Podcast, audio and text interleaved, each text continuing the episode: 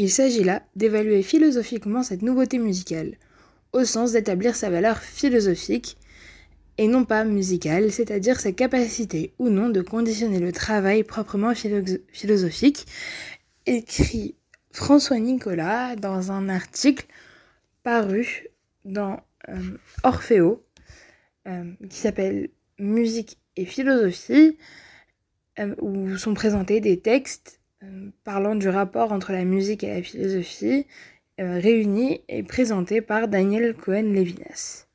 Shalom à toutes et à tous, et bienvenue sur Daf Yummy. Le Daf d'aujourd'hui est le Daf 46 de la Massekhet Gittin. Selon le Larousse, le mariage possède plusieurs définitions. La première définition, donc c'est un acte solennel par lequel deux personnes établissent entre eux une union dans les conditions, dont les conditions, les effets et la dissolution sont régis par le Code civil. Une autre définition du mot mariage est de réunir et d'assortir les choses. C'est cette deuxième définition qui va guider la première partie du DAF, à savoir comment unir la philosophie et la musique.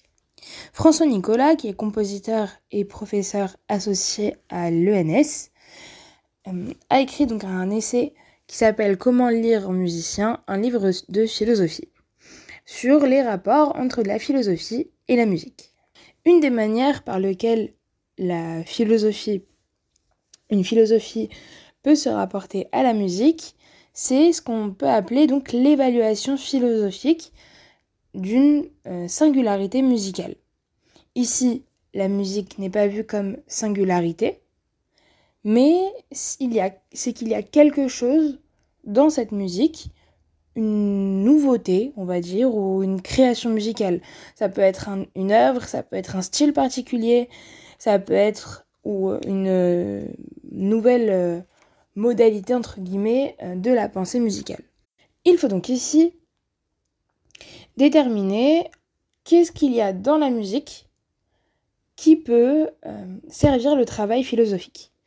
François Nicolas nous parle d'abord donc, de Descartes, puisque Descartes va commencer son travail philosophique d'un Compendium musicae en essayant, on va dire, de comprendre du point de vue philosophique les nouveautés musicales qui sont fondées sur la création d'un solfège ou encore d'une écriture qui va être spécifiquement musicale. Et ici, donc Descartes va donner, selon les termes de François Nicolas, à la musique une nouvelle forme de consistance. Ce point de vue va donc nous amener à la production donc, d'une nouveauté philosophique, puisque Descartes va prendre appui sur son abrégé de musique pour créer sa nouvelle conception de la méthode philosophique. Cette nouvelle méthode, pour la comprendre, il va falloir se rapporter à Rameau. Rameau écrit que la musique est une science qui doit avoir des règles certaines, ces règles doivent être tirées d'un principe évident, et ce principe ne peut guère être connu sans le secours des mathématiques. Et donc ici, nous dit François Nicolas, Rameau veut élaborer quelque chose de rationnel dans la musique, qui vont être finalement au niveau de ce que va exiger cette méthode cartésienne en matière de raison. Et donc, Rameau va inventer non seulement une nouvelle théorie musicale, mais aussi une nouvelle manière de penser la musique, de la théoriser, en utilisant donc la méthode décrite par Descartes. Autre théorie, Rousseau, au XVIIIe siècle, va essayer, quant à lui, donc, d'évaluer philosophiquement les conséquences que vont avoir la mélodie italienne qui va remplacer la mélodie antique et la polyphonie ancienne. Il va donc essayer de penser finalement comment la nouvelle figure, selon les termes de François Nicolas, philosophico-politique du sujet va devoir se rapporter à la nature, donc avec un grand N. La conséquence de cette théorie est, selon François Nicolas, que certains musiciens se sont détournés de cette philosophie, de la philosophie de Rousseau, et donc, il finit sur une question au sujet de cette théorie, à savoir, est-ce qu'il ne faudrait pas finalement revoir cette question de cette possible influence de Rousseau en regardant des musiciens qui vont pratiquer, entre guillemets, les modèles naturels. Autre théorie, on a Adorno au XXe siècle qui va essayer, lui, de prendre la mesure philosophique de la façon dont va arriver l'école de Vienne, en nous disant donc qu'une philosophie de la musique aujourd'hui ne peut être qu'une philosophie de la musique nouvelle. Et il s'agit pour Adorno, finalement, d'essayer de dégager, de tirer le concept d'une dialectique négative. Et aujourd'hui, donc, selon François Nicolas, il est trop tôt pour essayer de trouver un véritable effet et de véritables conséquences de sa théorie. J'ai évoqué la première définition, donc, du mariage, qui était donc l'union de deux personnes. C'est le sujet donc du Daf 46 de Gittin. En effet, la Mishnah donc nous rapporte donc les propos de Rav Yehuda, à savoir que si l'homme avait divorcé à cause des vœux d'un vœu de sa femme dont le public avait connaissance, il ne peut pas se remarier avec elle.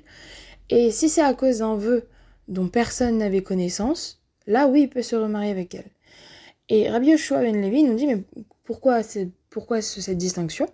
La raison est la suivante, à savoir que c'est parce qu'il est écrit que les vœux publics ne peuvent pas être dissous. Et donc, le serment de la femme ici ne peut pas être dissous. Tandis qu'un vœu, donc, comme personne n'a connaissance du vœu, eh bien, il peut être dissous. Et donc, par conséquent, il peut se remarier avec elle. On a quand même la mention que, selon les Rabbanim, un vœu comme celui-ci peut être, oui, dissous. À ce sujet, l'Agmara nous pose une première question, à savoir, quand on parle de public, de quoi est-ce qu'on parle ? Combien de personnes est-ce qu'on doit parler ? Rabbi Nachman nous dit d'un côté 3 personnes, puisqu'on parle au sujet de la Zava, donc une femme qui a eu un écoulement de sang pendant beaucoup de jours, donc selon les termes du verset, pendant de nombreux jours. Eh bien, selon Rabbi Nachman, le mot jour signifie qu'il faut au moins 2 jours, puisque c'est au pluriel, et donc beaucoup de jours signifie qu'il faut 3 jours. Et donc Rabbi Nachman nous dit donc que c'est quand on parle du public, ici on parle de 3 personnes. Il faut qu'un vœu soit fait devant 3 personnes. De la même façon que c'est écrit pour le verset de la Zava. Et Rabbi Yitzhak, quant à lui, dit 10 personnes, puisque selon la Alara, un vœu prononcé devant 10 personnes ne peut plus être dissous. La Mishnah nous rapportait également donc les propos de Rabbi Meir, qui était que si un homme va divorcer à cause d'un vœu de la femme, où on va avoir besoin et d'une enquête et de la dissolution par une autorité halakhique, la dissolution de ce vœu, il n'y a pas de remariage possible, et que si l'homme va divorcer à cause d'un vœu, on n'a pas besoin d'enquête ou de dissolution par une autorité halakhique, il va pouvoir se remarier avec elle. Une braïta est donc apportée, à savoir donc celle de Rabbi Elazar, qui nous dit que cette interdiction de remariage, c'est si le vœu va exiger une dissolution et une autorité halakhique, et c'est à cause du cas où elle a dit un vœu, où la femme a dit un vœu, où il n'y a pas besoin, où il n'y a pas d'exigence de la dissolution halakhique. La Gemara pose la question, où à ce moment-là, où est-ce qu'ils ne sont pas d'accord ? La réponse est la suivante, à savoir que la Gemara nous explique que selon Rabbi Meir, un homme ne va pas forcément se soucier que sa femme puisse être déshonoré au tribunal, et donc par conséquent, même si son vœu nécessiter une dissolution par une autorité alarique, le mari peut toujours dire que s'il avait su que le vœu pouvait être dissous, eh bien à ce moment-là, il n'aurait pas forcément divorcé. Et en ce qui concerne le vœu, qui ne nécessite, n'a pas besoin d'autorité alarique, eh bien, et qui aurait pu être annulé par le mari, quand il va dire au tribunal qu'il ne savait pas, si jamais il déclare qu'il ne savait pas qu'il pouvait l'annuler, eh bien, il ne sera pas jugé crédible. Et donc, dans un cas comme celui-ci, si il devait dire que le divorce était une erreur, eh bien, on ne prendrait pas en compte sa déclaration.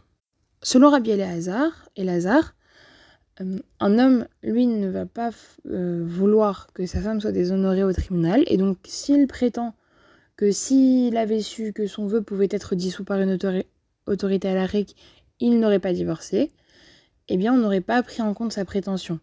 Le fait qu'il le prétende n'aurait pas été pris en compte.